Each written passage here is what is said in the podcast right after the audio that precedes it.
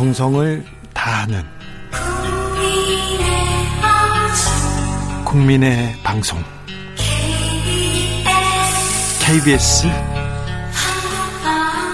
주진우 라이브, 그냥 그렇다고요. 주진우 라이브 이 부 시작했습니다. 어디서 누구와 함께하고 계신지요? 일곱 시까지 함께해 주시고요.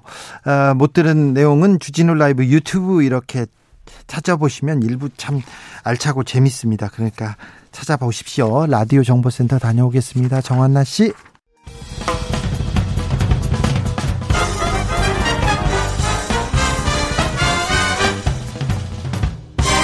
훅 인터뷰. 모두를 위한, 모두를 향한, 모두의 궁금증 훅 인터뷰. 대선이 보름 앞으로 다가왔습니다.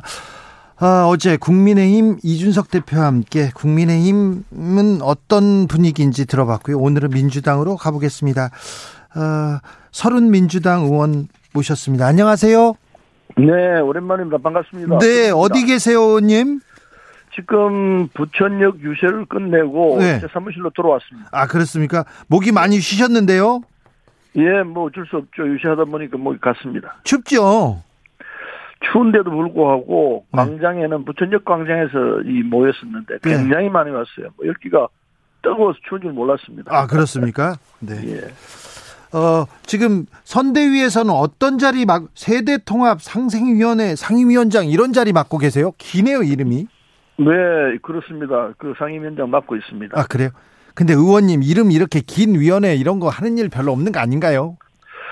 꼭 그렇지는 않고요. 네, 그럴까요? 이, 이 세대통합상생위원회는 네. 어, 우리 당내에서 꽤 큰 규모로 돼 있는 위원회인데 네. 어, 과거에 이제 이낙연 대표를 지지했던 분들, 아, 예. 이런 분들 중에서 아직 그 이재명 후보에 대해서 예. 확실한 지지를 잘 안 보이는 분들이 꽤 있습니다. 아, 예. 이분들 전부 다 망라해서 오, 네. 이 그 이재명 후보의 지지율을 확 올려놓자. 예. 그런 취지로 만들어졌고요. 지금 아. 잘 가동되고 있습니다. 잘 되고 있습니까? 그렇습니다. 아, 네. 서, 서훈이 여기에서 대장이고요. 뭐 네. 대장이라기보다도 같이 하고 있죠. 예. 자, 그런데. 정우현 전 국무총리 비서실장은 왜 또 윤석열 지지 선언했습니까? 어떻게 보셔요? 음, 그 뭐 개인의 판단일 거라 보는데요. 네. 어, 제가 볼 때는 상황에 대한 정확한 인식도 아닌 것 같고, 네. 그 소외감을 많이 느꼈던 것 같아요. 네. 그래서 이 지극히 작은 부분이기 때문에 네. 어, 같이 했으면 좋았을 텐데 네. 설득을 했는데도 불구하고 잘 안 됐죠. 근데 큰 문제는 아닙니다. 네. 전체 지극히 작은 부분이라서. 그 절대 다수는 예. 윤석열을 지지할 수는 없다. 네. 이건 뭐 공동분모에 전부 다 똑같은 입장이에요. 알겠습니다. 그래서 네. 하나로 뭉쳐 있는 상태입니다. 네, 서훈 의원께서는요, 그 민주당 경선 과정에서 이재명 후보의 대장동 개발 의혹 집중 제기했는데 어떻게 네. 의혹은 좀 해소됐습니까? 제가 몰랐던 부분들도 많이 있었습니다. 네. 저는 그분 얘기를 안 했었는데 그 뒤에 그분 얘기가 나왔는데 그분이 이재명 후보라고들 억측을 했었죠. 예. 근데 이번에 드러난 걸 보니까 그건 저 이재명 후보하고는 상관없이 대법관으로. 대법관이라는 게 이제 드러났죠. 네. 그래서 많이 억울했겠다. 예. 그 사 개월 이상 이재명 후보가 예. 굉장히 억울했겠구나. 예. 그걸 잘 참아냈구나 이런 생각을 하고, 나도 이 대장동 관련해서 이재명 후보가 뭐 잘못한 게 많다 생각했는데 지금 와서 보니까 네. 이게 아, 참 억울했겠다. 미안한 생각도 들고. 아, 그래요? 정말 우리 잘못 판단한 부분이 많구나. 이걸 지금 느끼고 있습니다. 아, 그렇습니까? 그분은 예. 더 대법관으로 이렇게 밝혀졌는데, 그래도 국민의힘 쪽에서는 그분은 이재명이다. 이렇게 계속 주장하지 않습니까? 어떻게 보세요? 그, 그, 그건 아닌 것 같고요. 예. 녹취록을 만들, 녹취를 할 때 네. 상황이 이렇게 될 거라고 생각한 건 아니거든요. 네. 몰랐기 때문에.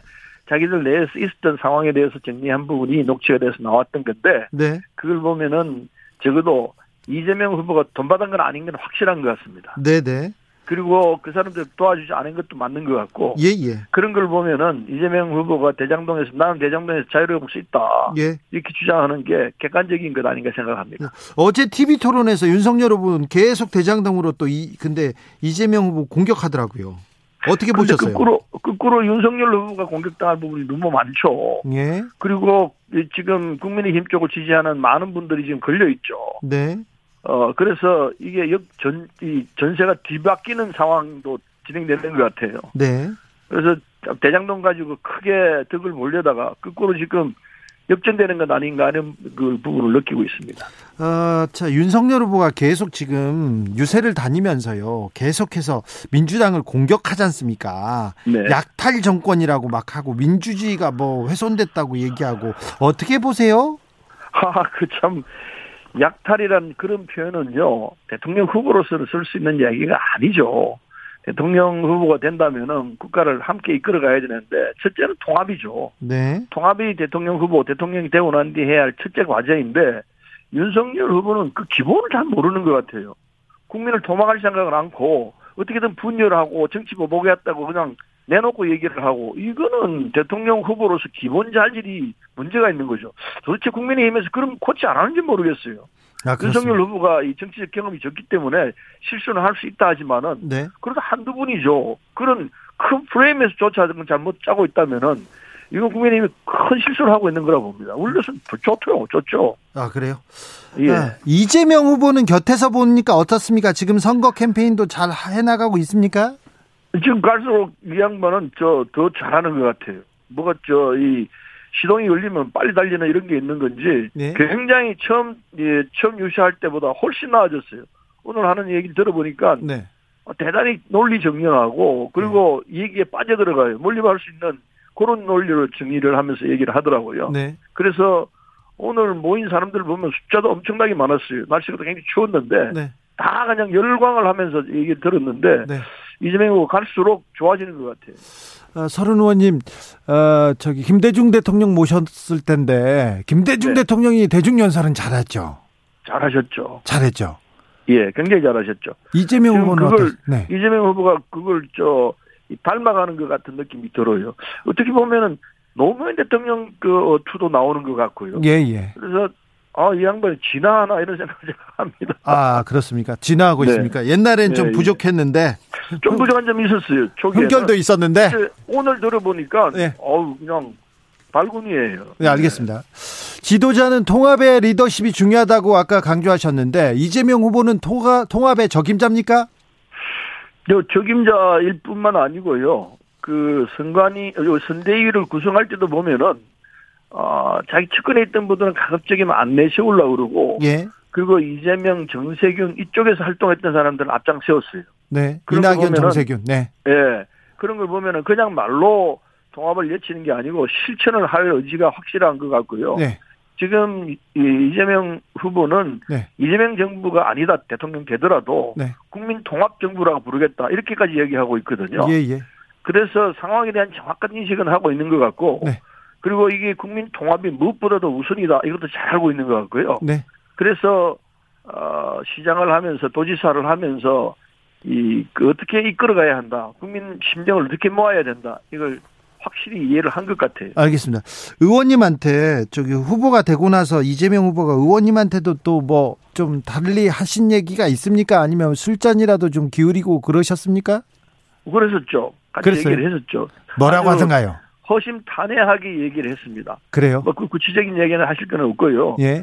어, 저 느낌이 아, 이 양반 대단히 솔직하구나. 네. 그리고 끝이 없이 얘기하구나. 이런 걸 느꼈어요. 아, 그래요? 그리고 굉장히 지적이다. 이런 느낌도 좀 들었어요. 지적이다. 그래서, 예.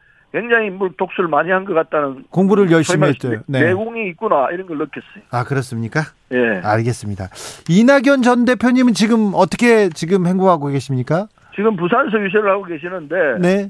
뭐 죽자고 뛰고 있죠. 다 죽자고 뛰고 있어요? 지금 이낙연 대표도 네. 자신의 선거라 생각하고 뛰고 있는 정도로 예. 열심히 하고 있습니다. 아 그렇습니까? 예. 자 안철수 후보 어제 음, 티비 토론에서 조금 잘했다, 잘했다, 좀 도드라졌다 이렇게 평가를 받던데 안철수 후보의 행보 어떻게 보셨어요?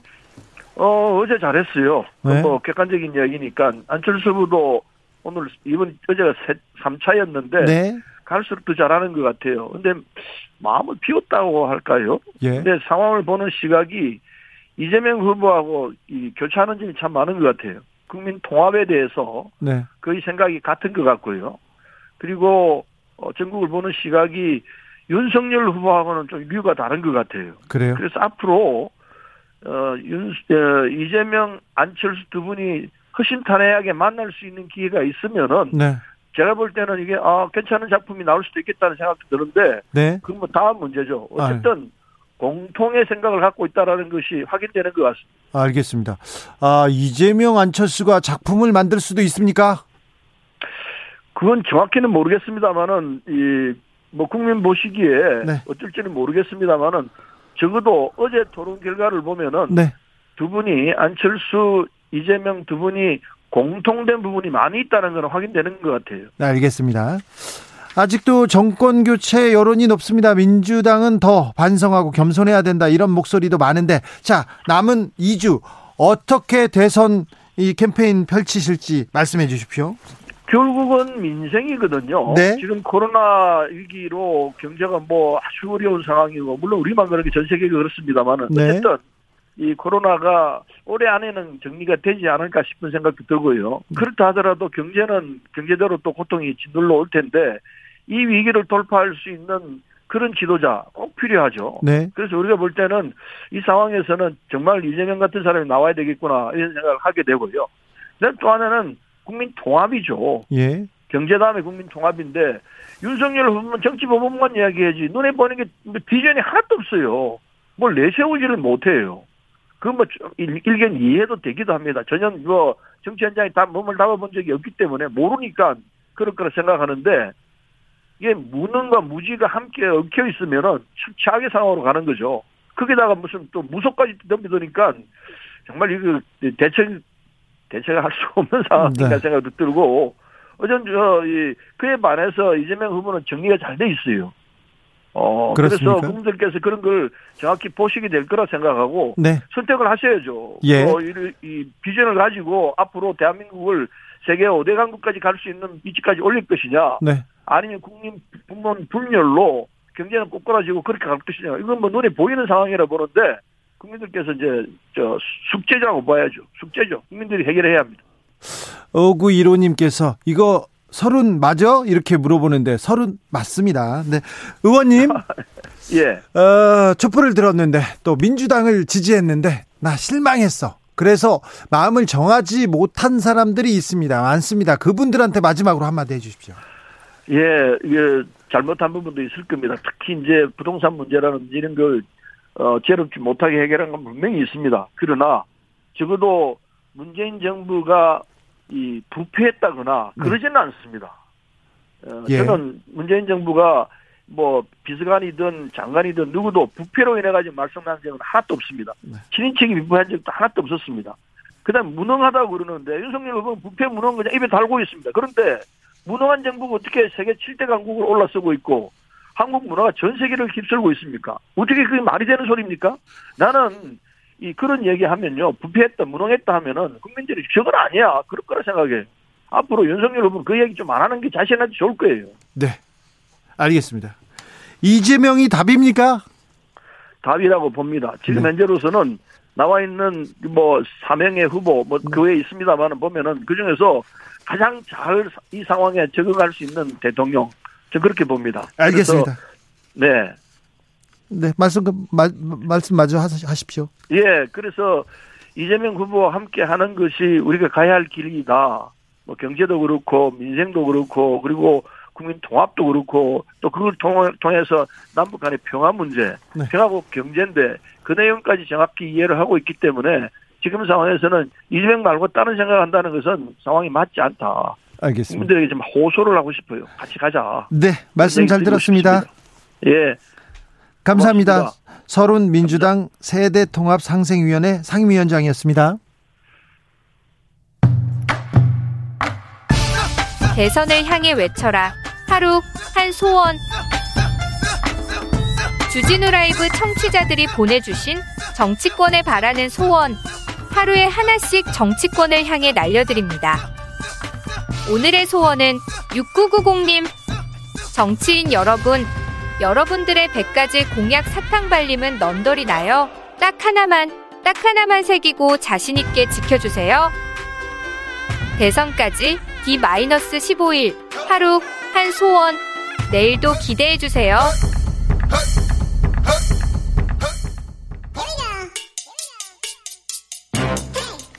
뉴스를 향한 진지한 고민 기자들의 수다.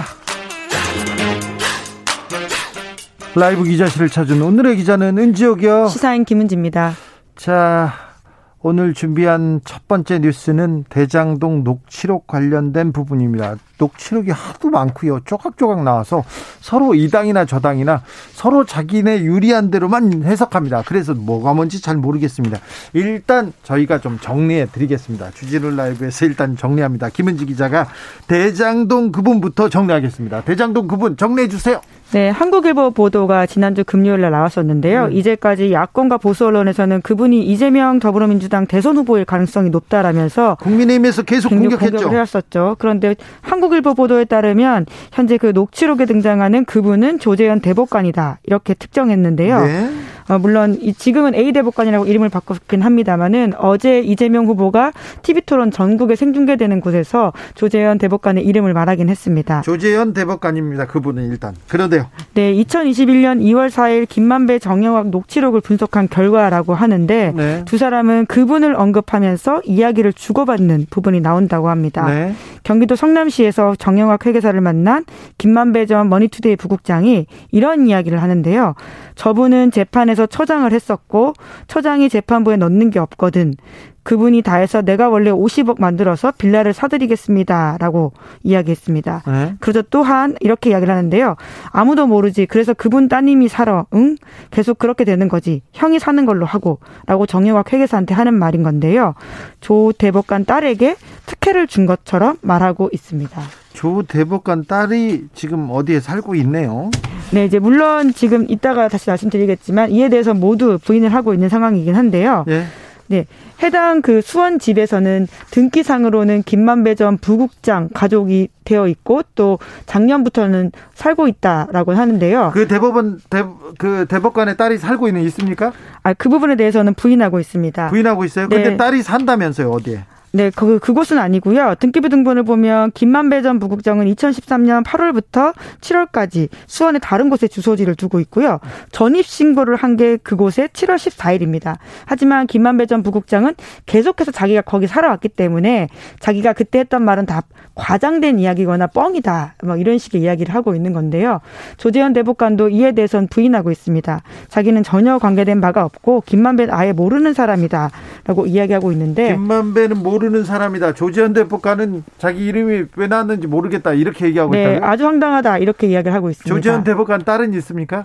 어, 그에 대해서는 이야기가 없고요. 딸은 네. 있는 것 같은데요. 네. 네. 자, 그런데 이 그분 논란은 지난해부터 계속됐어요. 국정감사장에서도 그분 나왔지 않습니까? 네. 국정감사에서 서울중앙지검 이정수 지검장이 그분에 대해서 언급한 적이 있거든요. 국민의힘에서 계속 그분 따져 물었거든요. 네. 그러니까 이 녹취록에서 천화동인 일 호 배당금 절반은 그분 것이다 말했다는 언론 보도에 대해서 굉장히 집중 포화가 있었습니다. 예. 이에 대해서 이 지검장은 녹취록 다른 부분에 그분이라는 표현이 있긴 했다라고 하면서 앞서 말씀드린 배당금 절반의 그분의 것, 이 자체의 표현에 대해서도 확인해 주지 않았었고요. 오히려 다른 그분 이야기가 나왔습니다. 네. 그러면서 이것은 언론에서 말하는 특정 인물이 아니라 다른 사람을 지칭하는 것이다면서 정치인이 아니다, 이렇게 말한 바가 있습니다.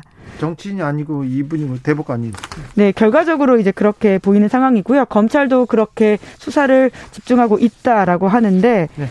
실제로 이 김씨 소유의 집에서 실제로 거주하고 있는 상황도 검찰이 확인하고 있다라고 하는데 지금은 김만배 전 부국장이 살고 있는 건 사실이라고 합니다. 아니, 그런데 그 이 지금 확인하고 있으면 어떻게 해요? 검찰이 빨리 확인해가지고 했어야지.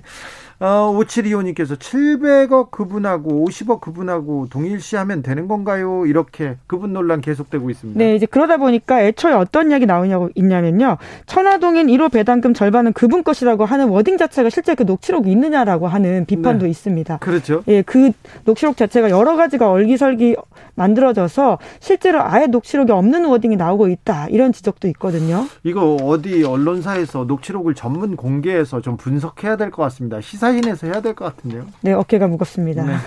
좀 해주세요. 네, 우선 당장 나온 보도로는요, 제이티비씨가 이따가 천화동인 일 호 실소유주가 두 명이다, 이런 보도를 하겠다라고 하는데 두 명의 이름이 적혀있는 자필 메모 공개하겠다라는 이야기도 하고 있습니다. 네, 알겠습니다.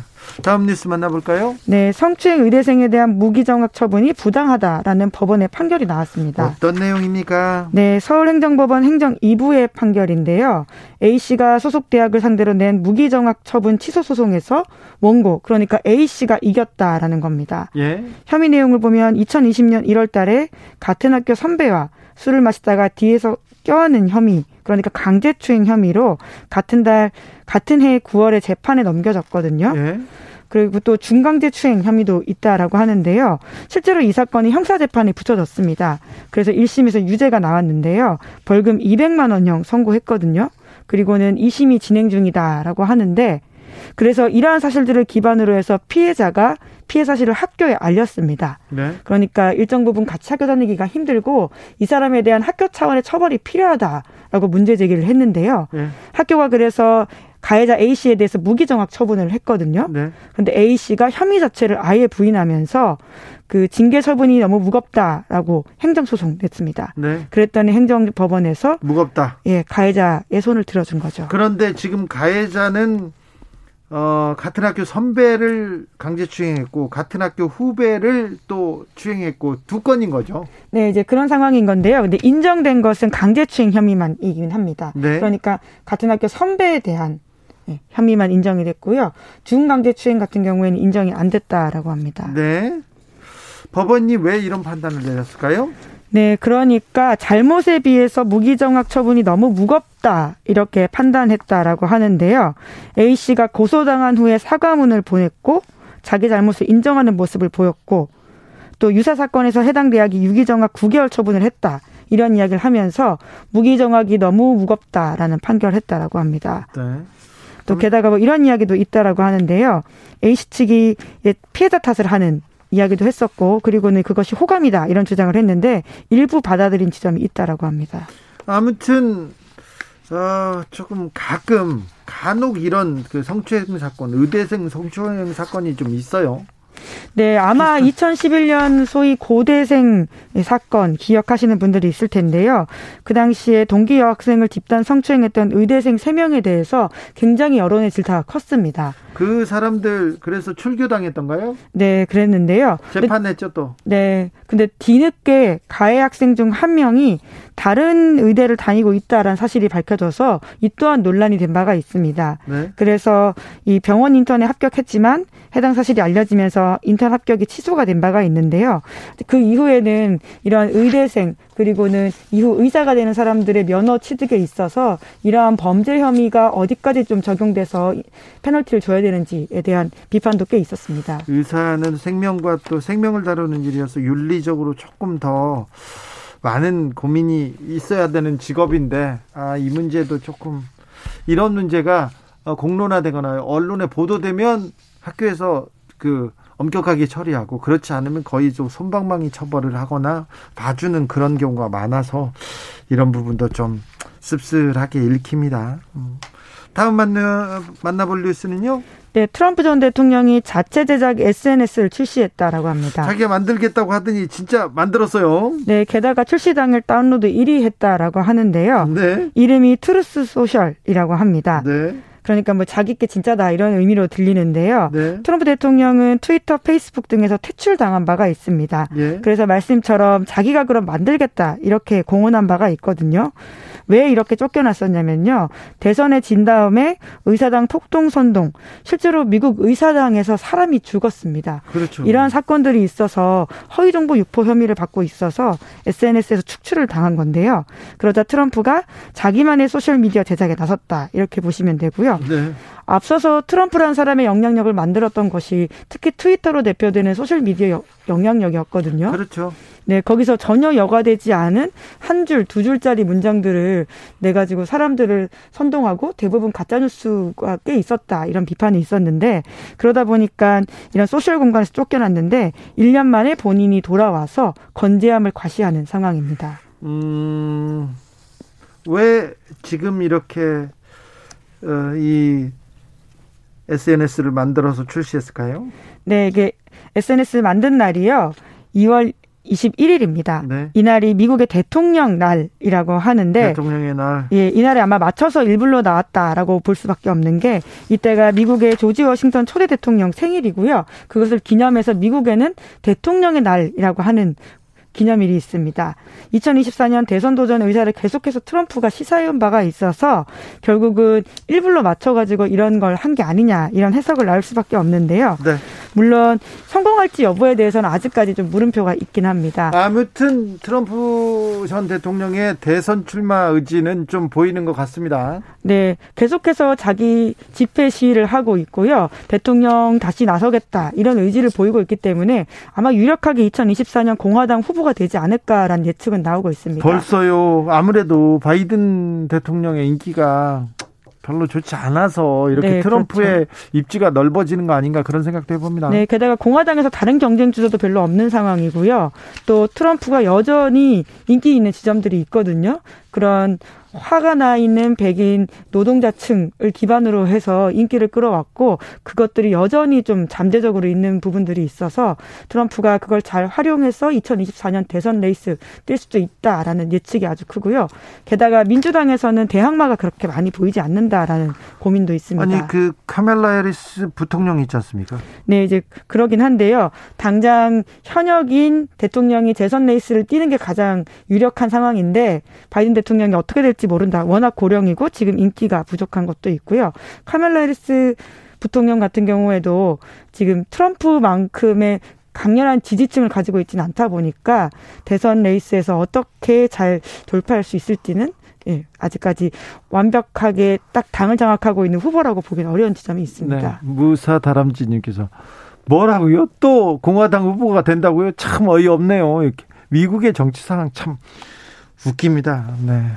네, 어떤 면에서는 민주주의 자기네들을 강조하는 지점들이 있는데 의사당에서 사람들이 폭동을 일으켜서 시민과 경찰이 숨졌다라는 사실은 정말 충격적인 일이거든요. 그리고 또 네. 특정 정파 아주 뭐라고 해야 되나요? 극, 극렬 지지자들한테만 이렇게 소구하는 정치 그리고 혐오 갈라치기 정치 이런 거 다 트럼프한테서 나온 거 아닙니까? 네, 그 당시에 그런 것들을 제대로 막지 못해서 전 세계적으로 이러한 트럼프식 정치 선동이 일정 얼마나. 부분 예, 퍼진 것들이 있어서요. 네. 예, 이 현상을 우리도 굉장히 눈여겨서 봐야 된다는 생각은 참 많이 듭니다. 그렇습니다. 엘에스와이님께서 참 슬픕니다. 법 관련 다 알면서 쉬쉬한 거죠. 검찰이 다 알고 있었죠. 예, 검찰은 잘 알고 있었죠. 공칠구팔님 검찰은 다 알면서 왜 아무것도 안 하는 건가요? 그러게요. 검사들 검찰이 조금 수사를 열심히 하고 자기 본분을 열심히 해줬으면 합니다. 그러면 이런 갈등이 좀 줄어들 텐데요. 아, 검찰이 수사를 안 함으로써 미룸으로써 정치를 하고 있는 거 아닌가 그런 의문도 듭니다. 아, 저 검사들이 정치 정치에 관여되고 정치권으로 나오고 아우 생각만 해도 끔찍합니다. 구삼공삼님 미국 정치 말고 중국 정치도 좀 비판해 주시죠. 알겠습니다. 네, 하겠습니다. 네, 계속 준비해 왔었는데, 네, 했었었는데요. 네, 또 더, 다음 주에 준비해 보도록 하겠습니다. 더, 더 하겠습니다. 예. 네, 중국은 뭐 시진핑 정... 연임에 대해서 여러 차례 좀 비판한 네, 바가 있습니다. 중국은 정치주의, 민주주의를 못 하고 있어가지고요. 공산도 아니고 독재적으로 가고. 있... 네, 네, 저희가 중국에 대한 정치 사항도 자세히 설명해 드리겠습니다. 시사인 김은지 기자와 함께했습니다. 네, 감사합니다. 교통정보센터 다녀오겠습니다. 유하영 씨.